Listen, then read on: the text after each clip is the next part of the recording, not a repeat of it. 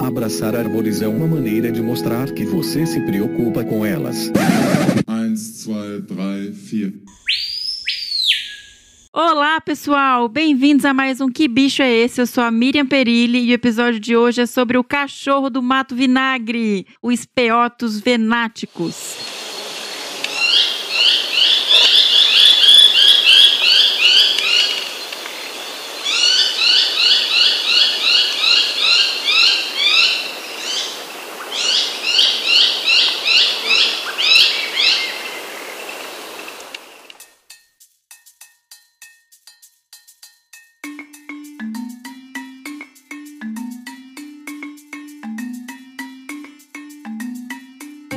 E para falar sobre esse cachorro fascinante, eu tive o prazer de conversar com o pesquisador doutor Júlio Dal Ponte. Mas antes de correr aí para nossa conversa, eu queria dar alguns recadinhos Lembrando, pessoal, o que bicho é esse? Agora é um feed separado, então lembrem de assinar o feed do que bicho é esse no seu agregador de podcast favorito. Dessa forma vocês recebem atualizações e ficam sabendo quando a gente lançar episódios novos. Então corre lá, assina o feed e também deixa sua opinião, deixa estrelinha, coloca lá o que você tem achado dos episódios. Queria lembrar também que a gente tem o Que Bicho é Esse Crianças também num feed separado. É muito fofinho, os episódios estão cada dia mais deliciosos de gravar. O último foi também sobre o cachorro do mato vinagre, o episódio Bichinho 04. Então, quem tiver interesse, que tiver criança, primo, sobrinho, amiguinhos, qualquer é, convivência com criança aí, sugere para eles escutarem, porque tá muito gostoso de ouvir. É, as crianças falando é muito, muito, muito maravilhoso. Então, corre lá para escutar e lembrem de mandar perguntas pra gente também, tá? É só gravar com as crianças, enviar ou pelo Instagram, pelo direct do Instagram ou pelo nosso WhatsApp. O número tá na postagem, tá lá também na nossa bio do Instagram. Dessa vez a gente não tem e-mails, né, pessoal? Porque o episódio 50, onde a gente teria passado a vocalização do bicho, é, foi um episódio especial comemorativo, onde a gente colocou os melhores momentos do Desabraçando Árvores. Então, também, se você quiser ouvir os melhores momentos dos últimos 50 episódios, corre lá para escutar no Desabraçando Árvores podcast.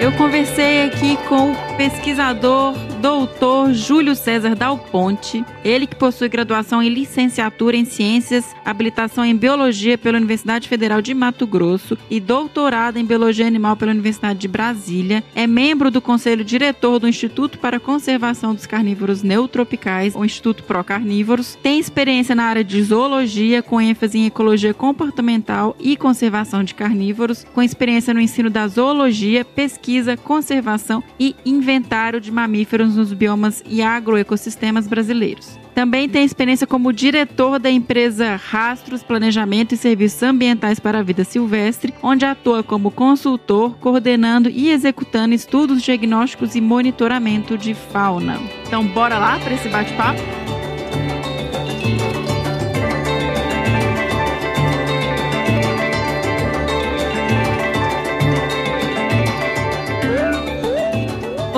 Júlio, muito bem-vindo ao Que Bicho é Esse, ao Desabraçando Árvores. É uma honra enorme pra gente receber você aqui para falar um pouquinho pra gente sobre o cachorro do mato vinagre, esse bichinho tão pouco conhecido ainda, né, da nossa fauna. Satisfação estar com vocês aqui. Ô, Júlio, conta pra gente primeiro um pouquinho quem que é esse cachorro? Quem é o cachorro do mato vinagre, assim, informações básicas para quem nunca ouviu falar e não conhece essa espécie. Cachorro vinagre, até pouco tempo atrás, era um fantasminha, né? A gente sabe que existe, mas nunca viu, né? Então, é, e isso tem muito a ver com o tipo de vida que ele tem, né? essa questão de, de, ser pouco conhecido, pouco visto, né? Mesmo em lugares onde, onde ele existe, onde ele ocorre, ah, e pessoas que moram ali já há anos, às vezes nasceram ali, são pessoas do campo mesmo, né? da roça, e nunca viram. É, esse é um, um aspecto bem interessante, né?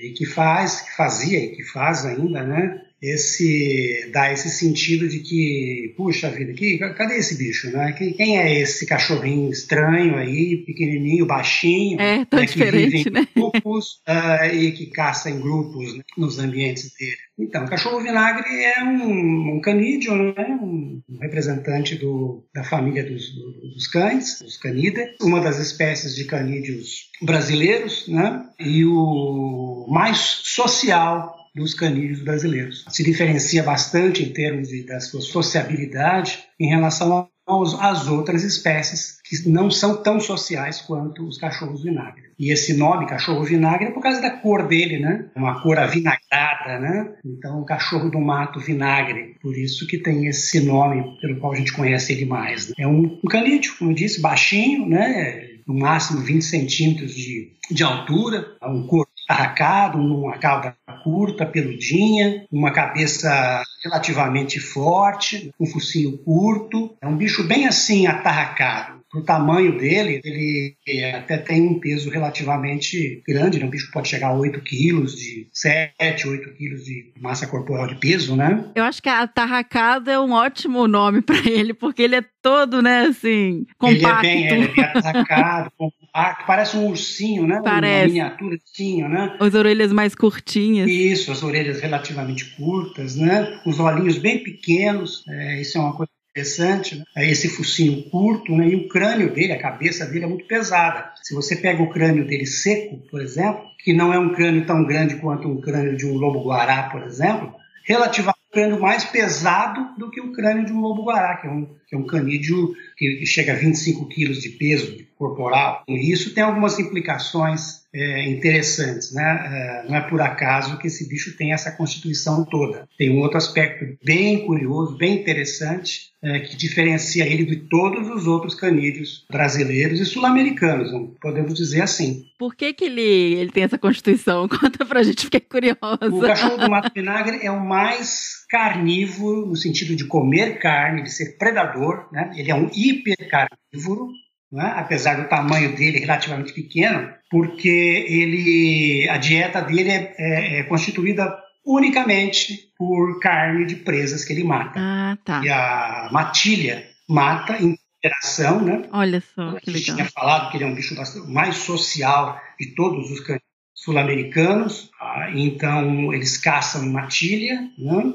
E eles matam presas de, especialmente mamíferos, de médio porte, como roedores de médio porte, tatus, tatu, por exemplo, tatu galinha especificamente, né? Tatu liso, tatu folha, que também vários nomes, né? Um tatu Uhum. muito comum, relativamente abundante, tanto em, em sistemas naturais quanto em agroecossistemas, né? O tatu galinha é uma das presas principais do cachorro vinagre, especialmente no cerrado. Gente, isso é muito incrível. Um bichinho desse que caça em matilha. É. Isso, e aí tem a questão relacionada ao, ao crânio, né, que a gente estava falando, né? Tamanho do crânio e o peso do crânio, né? Então são ossos muito fortes, com áreas de inserção muscular, né? Assim, evidentes, né? Bem evidenciadas. A dentição do bicho é uma dentição é, robusta também. Os dentes caninos, né? São relativamente grossos, potentes, muito fortes e é um crânio bastante pesado. Então isso normalmente é relacionado a esse padrão de, de, de alimentação dele que é, é, exclusivamente carnívora e voltado à predação de presas de médio porte. Isso é legal comentar. Para quem não, não conhece a, a história natural e dieta dos outros carnívoros que a gente tem, por exemplo, o lobo-guará, ele tem uma parte da dieta dele de frutos, de outros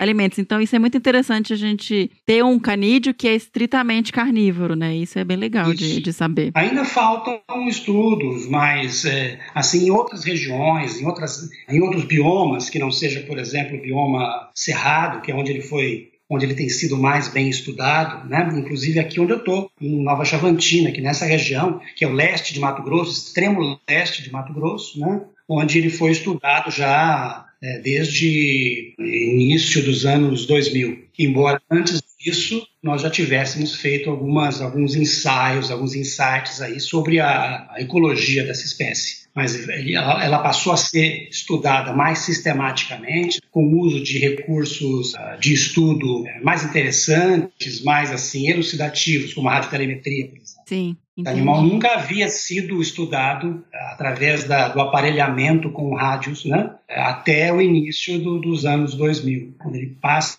a ser estudado, então, é, é o estudo, o primeiro estudo que foi feito, inclusive, né, sobre a ecologia, sobre o comportamento dessa espécie com o uso de telemetria. Até uhum. aquele momento, apenas estudos de conteúdo fecal, né, para ver o que, que o bicho estava comendo, o que, que ele comia, né, alguns estudos sobre a distribuição geográfica dessa espécie e outros aspectos da história natural da ecologia, mas sempre de forma assim anedótica, né? Que é aquela forma, aquela sem a comprovação, sem a comprovação através de dados, de dados sistematizados, dados científicos sistematizados. Eles passam a ser coletados dessa forma né, como eu disse, a partir do, assim, do início para metade dos anos 2000. E, Júlio, é um animal que é difícil de observar, igual você mesmo comentou no início, é o fantasminha, né? Como é. conseguem capturar esses bichos para fazer esse estudo? E essa questão, por exemplo, da, do comportamento de caça em matilha, isso já foi observado ao vivo? Assim, eu, eu fiquei super curiosa, assim, como que conseguem essas informações sobre essa espécie que é tão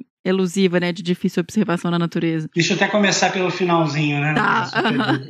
Se o bicho tem sido observado caçando em matilha, né? São observações, mesmo durante o, esse estudo de radiotelemetria, né, que aí você tem mais facilidade em saber onde alguns indivíduos ou aquele indivíduo aparelhado daquela matilha está, então você pode ficar mais próximo deles, né? E você pode ter a chance que é extremamente difícil se você não tiver difícil e oportunista, né? Se você, se você não tiver os animais aparelhados, porque não há não há observações que pudessem ter sido sistematizadas assim, ou pelo menos um, que fosse uma observação por um tempo relativamente longo, né, de uma uhum. matilha caçando. Então a gente ainda não tem essa, esse tipo de informação, esse tipo de dados. E isso tem uma explicação como a gente tinha comentado, né, o bicho tem essa espécie, ela é social, extremamente social. Ela, eles vivem em matilhas, três, quatro, às vezes dez indivíduos, né, depende do tamanho da composição daquele grupo. E eles têm áreas de vida extremamente grandes, né, muito. São áreas. A matilha tem uma área de vida muito grande. Primeiro, tem uma área de distribuição. Antes da, da, da área de vida, vamos falar da distribuição geográfica um bicho que ocorre desde o Panamá até o nordeste do, do, da Argentina, é uma distribuição ampla, a distribuição da espécie, bem ampla, pode ocorrer em vários lugares, embora nem sempre seja visto, como a gente falou, né? esse fantasminha, né? nem sempre seja visto.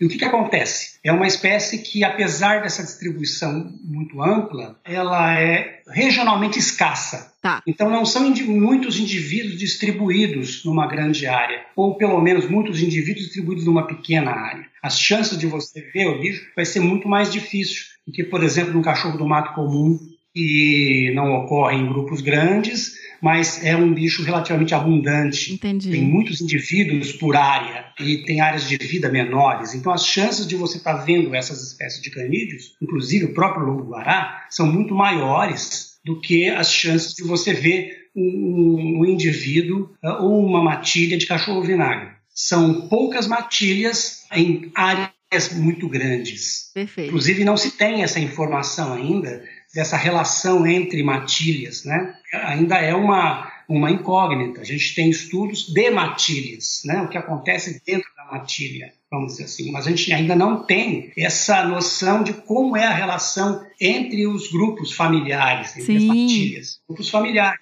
compostos por um macho e por uma fêmea que são os alfa, né, chamados par alfa, par reprodutivo alfa, adultos, logicamente, e o que mais nessa matilha? Né? Normalmente o que? Filhotes, filhotes é, novos daquele ano e até filhotes do, do, de anos anteriores, que ainda permanecem dentro do grupo familiar, até como auxiliares ali. Embora a gente não tenha ainda muita informação sobre o papel desses componentes é, adicionais da matilha, né? mas se a gente infere que sejam realmente animais que estejam participando ali da, da vida da matilha, mesmo porque são cooperativos, né? são altamente sociais, precisam da proximidade, estarem próximos, eles têm necessidade de estarem próximos. É uma coisa interessante, você nota isso observando em cativeiro. Aliás, a maior parte dos de cachorro vinagre até hoje foram feitos em cativeiro, em zoológicos. Né? Olha o papel do zoológico importante. Né? Sim, sim, claro. Algumas questões, tem algumas questões é, meio polêmicas, né? Ah, mas existem outras questões muito importantes, por exemplo, essa do, do conhecimento da, da, da, biologia, da ecologia, do comportamento de espécies, muitas vezes ameaçadas, né?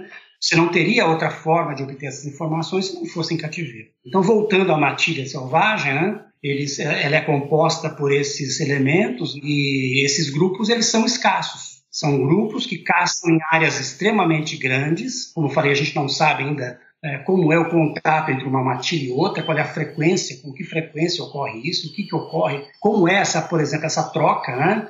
A, a, a, troca de elementos entre uma matilha e outra para que você não tenha consanguinidade, né? com essa questão da consanguinidade, que é uma questão importante. Perfeito. Ô, Júlia, eu até ia te perguntar isso dentro disso, que você, só para puxar esse link, porque você ficou falando, eu fiquei enlouquecendo aqui pensando, peraí, mas e o, jo o jovem que dispersa, ele consegue entrar em outro? Tem algum estudo genético, alguma coisa pelo menos, já que a gente não consegue ver o comportamento, como isso funciona, mostrando como funciona dentro do grupo? Essa consanguinidade ou não? Não, é, ambiente silvestre não. Se tem coletado material, né, genético para estudos posteriores, né? Perfeito. Ainda não, não há ainda muita, nem pouca informação sobre, sobre essas questões genéticas, né? Nada ainda que se possa que se possa bater o martelo, que se possa afirmar, né? Uma coisa importante é a questão da variabilidade genética, né? Para ver se ela está boa, se ela não está. Isso ainda a gente não tem, não tem ainda muita informação, mesmo porque as chances de você ter os animais nas mãos, né, para poder colher um material, um material genético é, bom para ser analisado são, são raros, né, são, são situações raras, né. Mas eu acredito que com, com o que se fez nessas duas, nesses dois é, projetos com cachorros vinagres aqui na região, né, com a coleta de material, a gente deva ter é, no futuro próximo alguma informação. Embora fica difícil, porque você não tem muito parâmetro, né? Então, mesmo você tendo esses levantamentos ali, né, essas informações desse, dessas matilhas que foram monitoradas, né? A gente não tem assim ideia de padrões, né? Porque não tem outras matilhas capturadas e, e das quais foi coletado material genético e tal. Mas se a gente pode falar alguma coisa agora, a gente pode é, imaginar que seja, que seja preocupante, mesmo porque é uma espécie escassa, ela, ela é assim em termos da sua, do seu padrão de, de distribuição, né? Uh, ela é uma espécie rara, vamos dizer assim. Você vai ter matilhas aí é, individuais é, em grandes áreas. Sim. Por exemplo, esse último projeto que foi desenvolvido com os com com uma matilha aqui em Nova Charantina, em Água Boa, se estimou uma área de aproximadamente 700 quilômetros quadrados. Uau! Então, veja bem, a área de uma, de uma matilha de cachorro vinagre, da matilha, a gente tem que sempre falar em termos de matilha quando fala de cachorro vinagre, não de individuais. Embora a gente vá achar animais individuais, uhum. que ainda não, não se encaixaram dentro de matilhas, que é uma outra, uma outra história interessante. Como é que é a questão da dispersão, né? Quando que dispersa, quem dispersa e como forma novas matilhas. Sim. Aí tem a questão da consanguinidade. Então a gente não sabe essas coisas.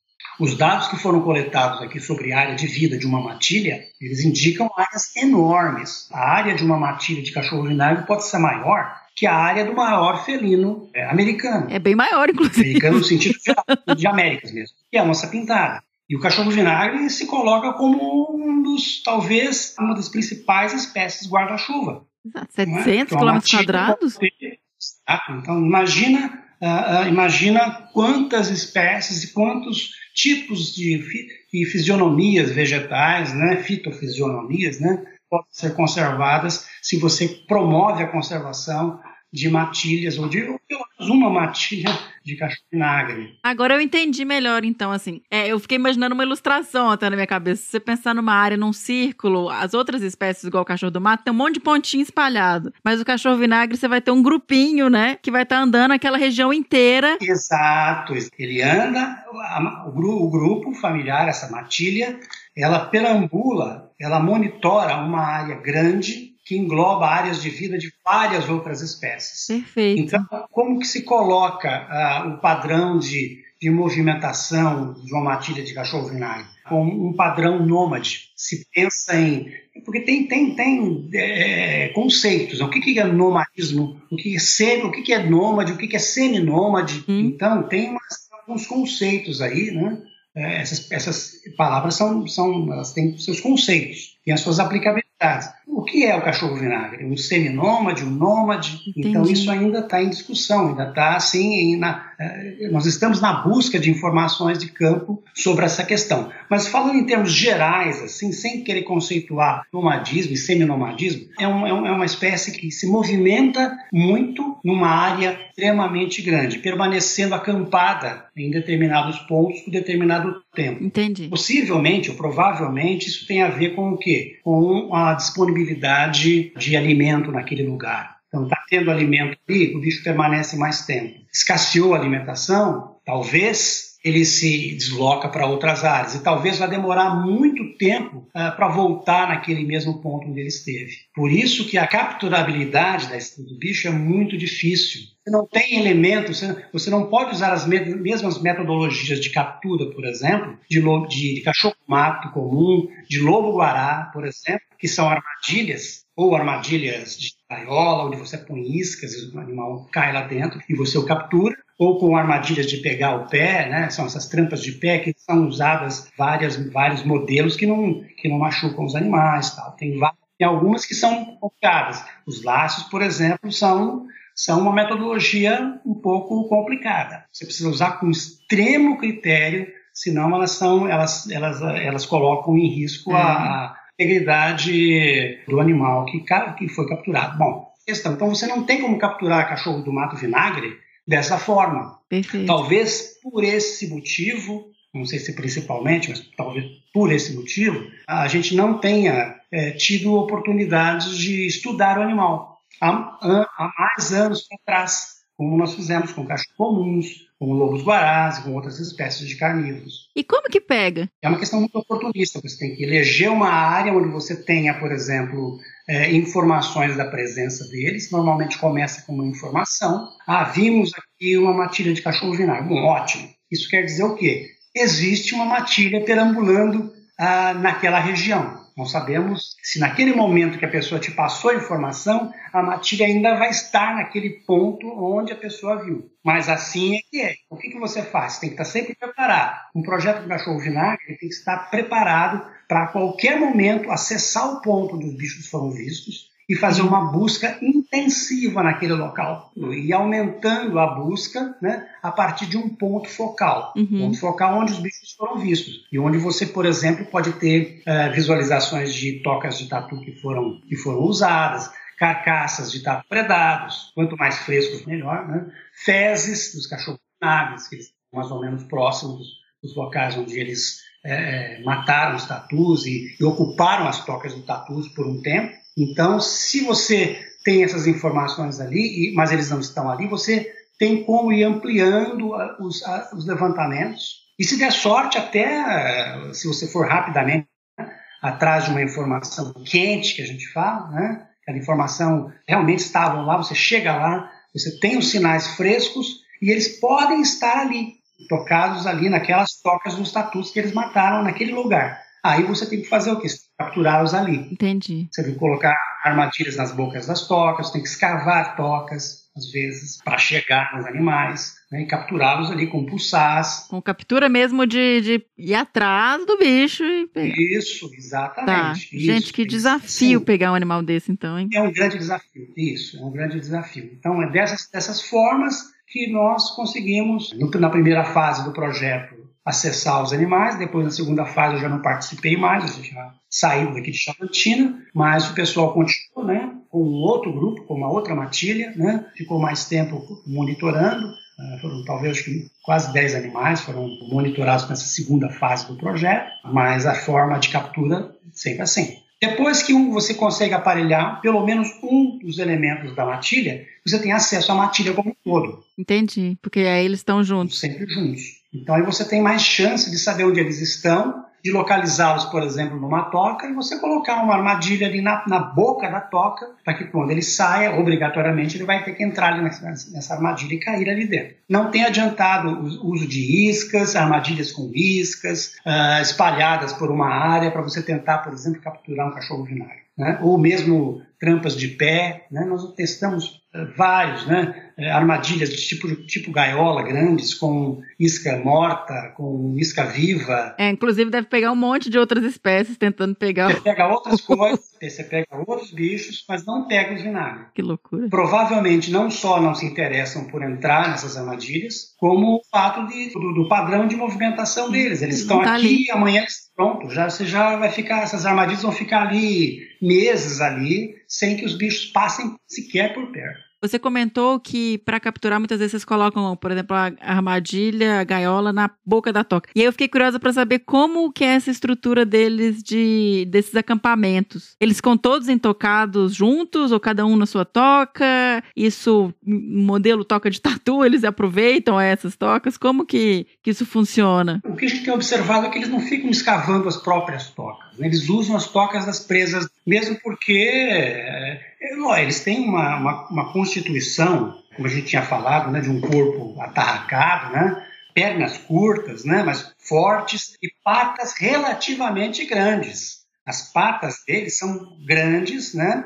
bem desenvolvidas, as garras são grossas, né? não são tão afiadinhas, mas elas são bem grossas. Uhum. Típica, típico padrão de animal escavador cavam bastante, alargam as tocas para poder atingir, inclusive, as presas que estão lá dentro. Aparentemente, os cachorros vinagre trilham, vão trilhando, cheirando, trilhando a trilhas de cheiro dos tatus, vamos falar de tatu galinha, o que eles mais comem aqui, Sim. até chegar nas tocas onde os bichos estão tocados. E ali é que eles são mortos, são mortos lá dentro e puxados para fora. Ah, né? São comidos fora, são comidos. A matilha come os tatus ali fora, o tatu ali fora, e depois usa a mesma toca. Nós já achamos vários indivíduos dentro de uma mesma toca, por Entendi. exemplo. Né? Não precisa ser somente toca do tatu que eles mataram, pode ser toca de uma outra espécie de tatu, tatu canastra, por exemplo uma toca relativamente maior delas, é, né, é que grande. certamente serve como tipos de abrigo principais, né, e outras espécies de tatus que usam tocas e proporcionam esses abrigos para os vinagres, né, para os cachorros vinagres. Mas eles também acabam alargando essas tocas, carres,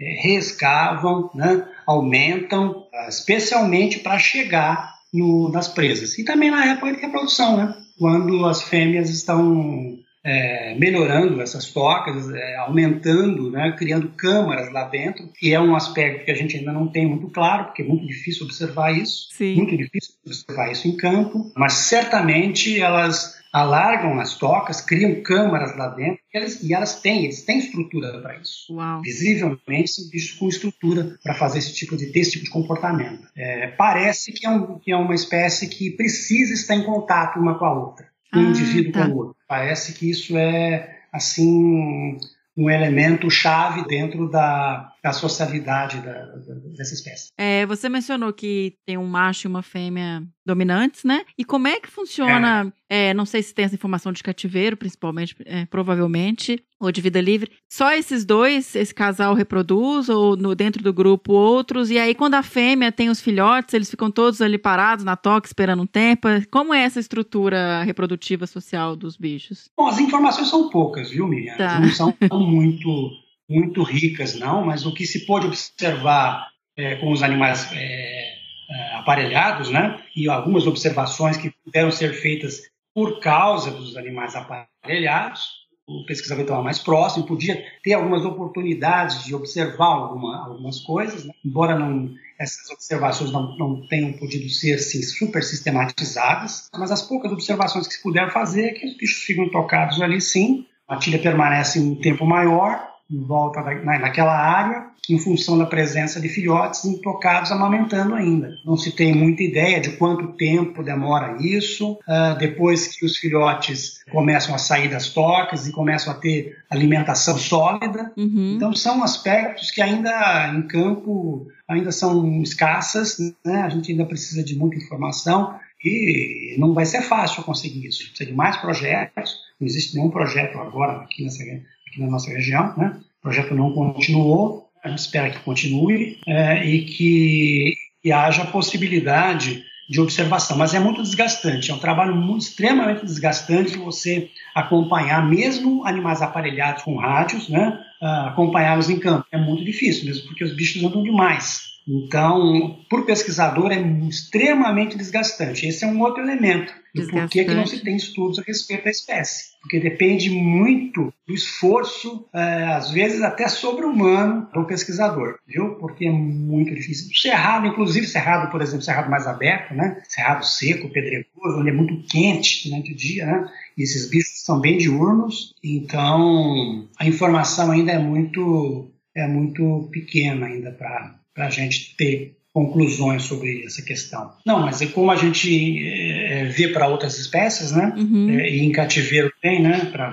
o próprio vinagre, né? É, a tendência é que os adultos fiquem mais tempo parados no lugar, enquanto os filhotes estão sendo amamentados somente recebendo alimentação líquida, sendo amamentados pela fêmea dominante. E é só ela que reproduz mesmo. Embora ainda não se tenha muita informação sobre fêmeas é, de status social inferior à fêmea alfa, já em condições de reprodução e que possam reproduzir com o macho alfa. Isso é um, algo que a gente ainda precisa observar para ver se ocorre, né? O interessante é que, pelo menos em cativeiro, foi observado dois ciclos estrais anuais. Né? Ah, Já tá. se foi observado isso. Isso é interessante. Será que é a mesma fêmea que, uhum. que entra no cio vezes, ou é, entra uma e depois entra uma outra fêmea? É, não se Sim. sabe ainda direito é, o que Nossa, ocorre. nem cativeiro, né? Que loucura, gente. É ainda uma das espécies menos conhecidas de canídeos do mundo.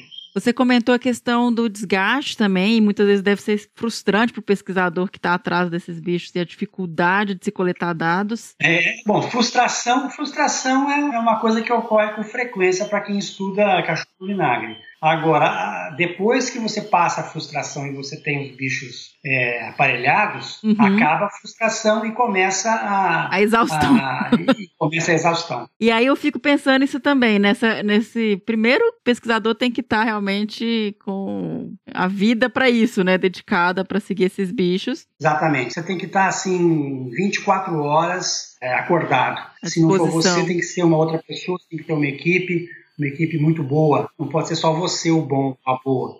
Tem que ter um grupo né? Você forte. tem que ter um grupo bom e gente que realmente aguente o, o, tranco porque é desgastante. Imagina você, por exemplo, trabalhando com bichos aparelhados numa floresta, né? numa floresta densa. O bicho não ocorre somente em área, somente se tiver área natural. Não, ele ocorre em áreas, às vezes, com, com mais de 60% de ocupação humana, ainda com com remanescentes de vegetação nativa. Ele ocorre nessas áreas, embora não vá usar tanto as áreas abertas em função as áreas abertas antrópicas, eu estou falando. Sim, claro. Uhum. Das áreas das áreas é, naturais. Ele vai usar mais as áreas naturais, com certeza. Né? Isso o projeto aqui mostrou. Apesar do bicho ocorrer nessas áreas ah, alteradas, a matriz se área alterada, né? Uhum. eles usam muito mais as áreas naturais do que as áreas antropizadas mas sempre buscando outras, outros fragmentos. Mesmo que você tenha áreas de matriz alterada, matriz trópica, no caso pastos e, e ou agricultura, você precisa ter é, fragmentos é, dispersos ou misturados nessas áreas para que você tenha a, chances da presença e da movimentação do cachorro vinagre. Já que o animal, que é a matilha, tem essas áreas de vidas gigantescas, e é uma espécie rara. E aí eu fico pensando em termos de conservação até, porque ela demanda então grandes áreas para ela sobreviver. Então a gente provavelmente tem pouca informação populacional desses bichos para inferir muito sobre conservação, mas se você pode fazer um proxy de, pô, se ele precisa de área desse tamanho, isso a perda de hábitat já seria uma grande ameaça para essa espécie. E aí você entra com essa parte da, da antropização e eu fiquei com esse questionamento. Quais são as ameaças também nesses ambientes? Porque eles têm que usar a matriz humana, né, para se deslocar. É, por exemplo, eu Sim. vi um cachorro do mato vinagre uma vez na minha vida que foi atropelado no Mato Grosso do Sul. Eu encontrei um bichinho atropelado. E na hora eu falei, o quê? Não, não é possível. Eu fiquei lá olhando, falei, é, era um cachorro do mato vinagre, é uhum. um indivíduo. Então, assim, eu fico pensando em Sim. termos da distribuição na paisagem de um animal que tem essa uhum. capacidade de dispersão tão grande e precisa dessas áreas tão amplas. Essas áreas grandes precisam ter o quê? é, é, é cobertura vegetal nativa com disponibilidade de presas. Tá. Então, se você mantém um padrão como esse, por exemplo, né, uma paisagem com esse padrão, você pode manter a matilha, mesmo que você tenha as alterações dentro das áreas antrópicas. Pastagem nem tanto, porque a pastagem é mais ele é mais perene, vamos dizer assim, né? A não ser quando a pessoa reforma a pastagem, Tá. ou, é- ou a, a as questões de manejo de pastagem, né? Pastagens com gado, pastagens sem gado, né? Aí você tem diferença de tamanho de capim, ou pastagens mais velhas, pastagens mais novas, pastagens que, que não são muito bem manejadas, então isso é bom para a fauna. Quanto menos manejado for uma pastagem, melhor para a fauna local, em termos gerais. Em termos gerais, tem espécies que se dão muito bem com, com pasto bem pastado, bem pastejado. Só que na agricultura não. Na agricultura você tem, você tem uma instabilidade muito maior, muda bastante, né? Você tem períodos que fica aquela terra arada, Uhum. total, Sim. em nada praticamente, a não ser tatu-peba. Quando, por exemplo, você tem uma roça, roças grandes, roças de milho. Ah, Será que são situações também que para o cachorro vinagre seja interessante? Não se tem muitas, muita, ah, aliás, nada, nenhuma informação sobre matilhas de cachorro vinagre caçando, por exemplo, tatu-peba Uhum. em áreas de, de agrícolas, por exemplo. Sim. Ainda a gente ainda tem pouca informação sobre isso. É muito pouca estudos, de tudo, né? projetos. Né? A gente precisa de mais projetos em mais locais diferentes. Inclusive, e talvez principalmente, nos agroecossistemas. Talvez seja um erro a gente pensar que a gente deva estudar esses animais somente em áreas naturais. Não, eu só eu quero trabalhar onde só tem a área natural. Pristina, né? Perfeito. Piscina, tudo bem. Extensas, né? Tudo bem, ótimo, perfeito. Você precisa conhecer qual é a, a realidade, por exemplo, da ecologia da biologia da espécie no seu ambiente puro. Sim. Só que hoje nós precisamos conhecer e muito a as dinâmicas populacionais, a ecologia, o comportamento das espécies nas áreas de agro- agroecossistemas, nas paisagens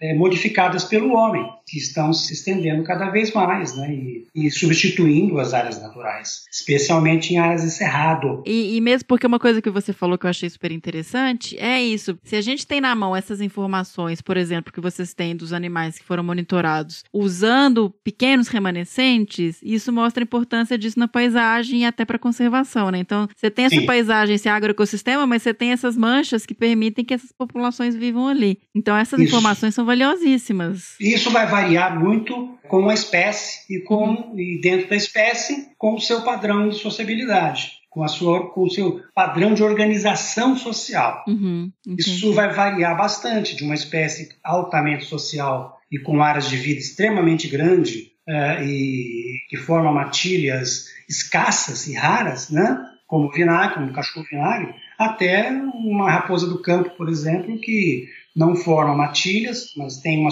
aparentemente uma sociabilidade bem menor do que o cachorro vinagre e com populações, com indivíduos mais dispersos na matriz, inclusive se dando bem em matrizes de agro, de pecuária extensiva. Sim, aí eu pensei que agora também uma outra ameaça pro cachorro do maço do vinagre, que eu também não sei se já existe alguma coisa sobre isso, é que, poxa, se é um bicho que tá em matilha e é- ocupa essa área inteira, se ele entra muito em contato com essas áreas antrópicas, ele entra em contato também com patógenos e com doenças. Se um bicho desse pega, morre a matilha inteira, você extingue um. Exatamente. É, é, vai todo, entendeu? Vai, vão todos ao mesmo tempo. E isso é gravíssimo também. Talvez seja um dos, dos elementos principais. Ah, o contato da- da- das matilhas, dos cachorros de vinagre, com doenças cães e gatos nas áreas antrópicas. O grande desafio, o maior desafio para que você tenha a permanência da, da espécie nas paisagens antropizadas seja exatamente ah, dos patógenos, controle, saber o que está acontecendo, ter ideia e estar protegendo os indivíduos das matilhas contra esses patógenos. Por outros motivos, o bicho vai permanecer. Agora, ele não vai permanecer se ele entrar em contato com os patógenos de cães e gatos. Você pode ter todo o grupo eh, comprometido, justamente por causa desse padrão de organização social deles, dessa necessidade de estarem juntos, sempre juntos, muito próximos. Então, a disseminação de, de doença é, é- é muito maior e pode ser fatal para o grupo como um todo, pode arrasar o grupo todo. Que loucura. Nós tivemos problemas aqui, com, especialmente com o grupo da primeira fase do projeto, que contraíram é, doenças é, de pele bem incisivas, bem fortes e com, e com mortalidade de, de animais. Essas são as principais causas, Júlio? É o que? Perda de hábitat, doença? Porque Sim. eu não acredito que para um bicho desse, predação animal doméstico seja um problema, né? Não é uma coisa comum, é? Um bicho desse. Não, não, não, não tem. O que pode ter é predação natural mesmo, né? Predação por, por carnívoros maiores, né? Serpentes grandes, são serpentes que, dependendo do tamanho, né? É, podem predar, sim, canídeos de, de médio porte. Quantos filhotinhos que eles têm? É, só para entender, mais ou menos. Três, quatro, às vezes até mais. Tem, às vezes tem fêmeas que podem ter até mais de cinco filhotes. Então, né? Tá, para ver como é que é a questão de reposição de bichos. Elas têm vários filhotes, o cuidado parental é muito forte, né? Isso é interessante, né? Júlio, já tendo mais para o final aqui, eu fiquei muito pensando nessa questão do quão apaixonado um pesquisador tem que ser para estudar essa espécie, assim, para se dedicar. E aí eu fiquei pensando também, e aí eu queria saber se isso é faz sentido, que deve ser também um desafio conseguir recurso para estudar esse bicho, porque o financiador ele quer respostas e deve ser, né? Você não tem nem garantia que você vai conseguir pegar um animal para conseguir uhum. monitorar. Isso, então eu queria saber se isso é. também é um desafio, porque você conseguir um, eu não sei hoje em dia em termos de tecnologia, provavelmente já tem algum equipamento com GPS por satélite que caiba nesses animais, né? E que facilite muito. Sim, Igual você falou, se claro. um bicho que anda dessa distância, um grande problema é você chegar até ele, ter acesso. Sim. Então, essas ferramentas ajudariam. Mas aí você tem essa questão da dificuldade de conseguir dados e se, se o projeto vai conseguir. Então,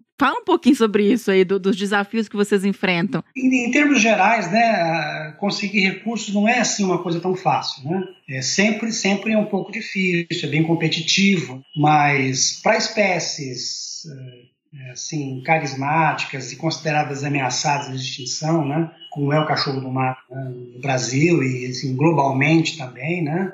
É, é menos difícil conseguir recursos. Ainda é, não é muito fácil. Se fosse fácil assim, nós teríamos mais projetos em andamento, com certeza, né? Uhum. Embora tenha essa questão da dificuldade. Né? Então, muitas vezes o pesquisador ele nem, ele nem vai submeter um projeto de cachorro vinagre para financiamento, porque ele sabe que vai ser muito difícil. Uhum. Né? O orientador dele, se for um projeto acadêmico, vai dizer: será? Loucura! Eu acho que não. Vamos mudar aí a, a espécie. Qual é a pergunta biológica que você tem? Será que uma outra espécie não responde isso que você quer responder? Ah, não, mas eu quero trabalhar com cachorro vinagre. Bom, complicado, porque você pode ter é, não ter tempo para conseguir usar os dados é, que você precisa na natureza para é, justificar o, o, a sua solicitação de, de recursos. Então tem esses dois lados. Por um lado, se você tem uma, uma equipe boa, se você tem uma área bem quente, vamos dizer assim, com relação à presença deles, né? E se você já tem, por exemplo, uma, um know-how, uma,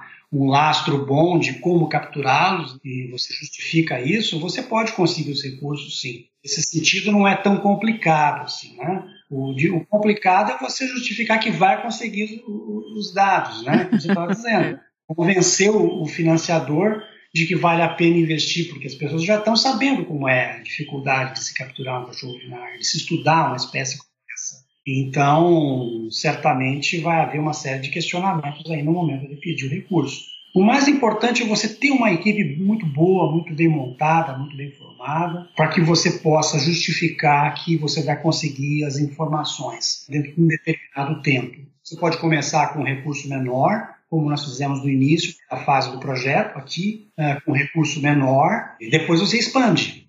Né? Mas não é fácil. Não. Sempre é difícil. Agora, uma coisa importante também nessa questão que você levantou, de dificuldade de recurso, de conseguir recursos, se é ou não difícil, né? passa também uma facilidade maior para você conseguir recursos quando você faz parte de grupos com interesses comuns, né? sobre canídeos, por exemplo. Você se organiza nesses grupos e, os seus e o seu projeto, os seus projetos emanam desses grupos e não assim individualmente. Então, especialmente quando eles são multilaterais, quando são grupos multilaterais, é, com componentes de países diferentes que se juntam e levam os seus projetos às tentativas de, de financiamento. Você aumenta o poder de conseguir recursos para o seu projeto. Quando eles, quando eles emanam de dentro de instituições, especialmente instituições multilaterais, é, entre pessoas de países diferentes, constituindo grupos de pesquisa, grupos de, de apoio para os próprios integrantes em termos de financiamento, buscando sempre o conhecimento e a conservação das espécies.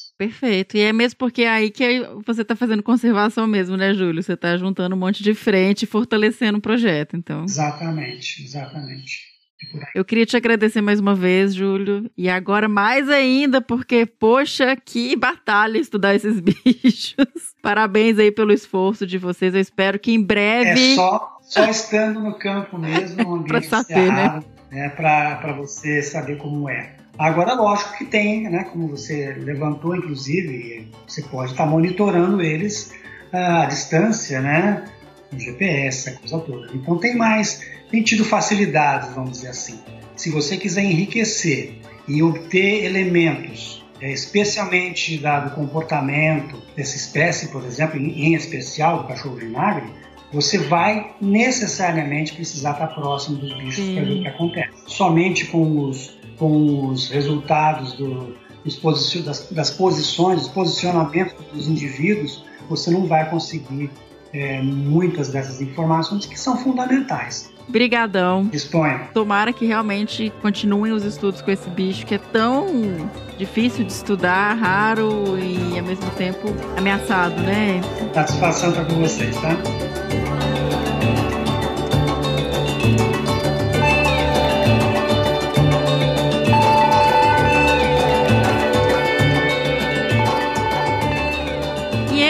Foi o Que Bicho é Esse? Sobre esse bicho incrível, maravilhoso e tão pouco conhecido, né? Tão misterioso que é o cachorro do mato vinagre. Eu espero que vocês tenham gostado. Nos sigam nas nossas redes sociais, no Facebook em Desabraçando Árvores Podcast, no Instagram em arroba Desabrace, no Twitter também em arroba Desabrace. Caso vocês queiram nos apoiar para que a gente continue trazendo conteúdo para vocês semanais, vocês podem fazer doação a partir de um real e qualquer valor nos ajuda bastante. Essas doações podem ser feitas no Padrim, em padrim.com.br barra desabrace ou no Catarse, em catarse.me barra desabrace. Doações pontuais, caso vocês queiram fazer uma única doação, elas podem ser feitas pelo PicPay em arroba desabrace. No último episódio a gente não tocou bicho, então eu vou só relembrar vocês mais uma vez de escutar o episódio 51 do Desabraçando Árvores, Pantanal em Chamas, um episódio muito importante e muito triste também, é, mas muito informativo. Então, se você quiser saber um pouquinho mais do que está acontecendo no Pantanal, corre lá e escuta. Então, encerrando aqui mais um episódio. Sempre bom falar, caso você possa e tenha condições e seja privilegiado para isso, fique em casa, tá bom? E até o próximo. Que bicho é esse? Beijo!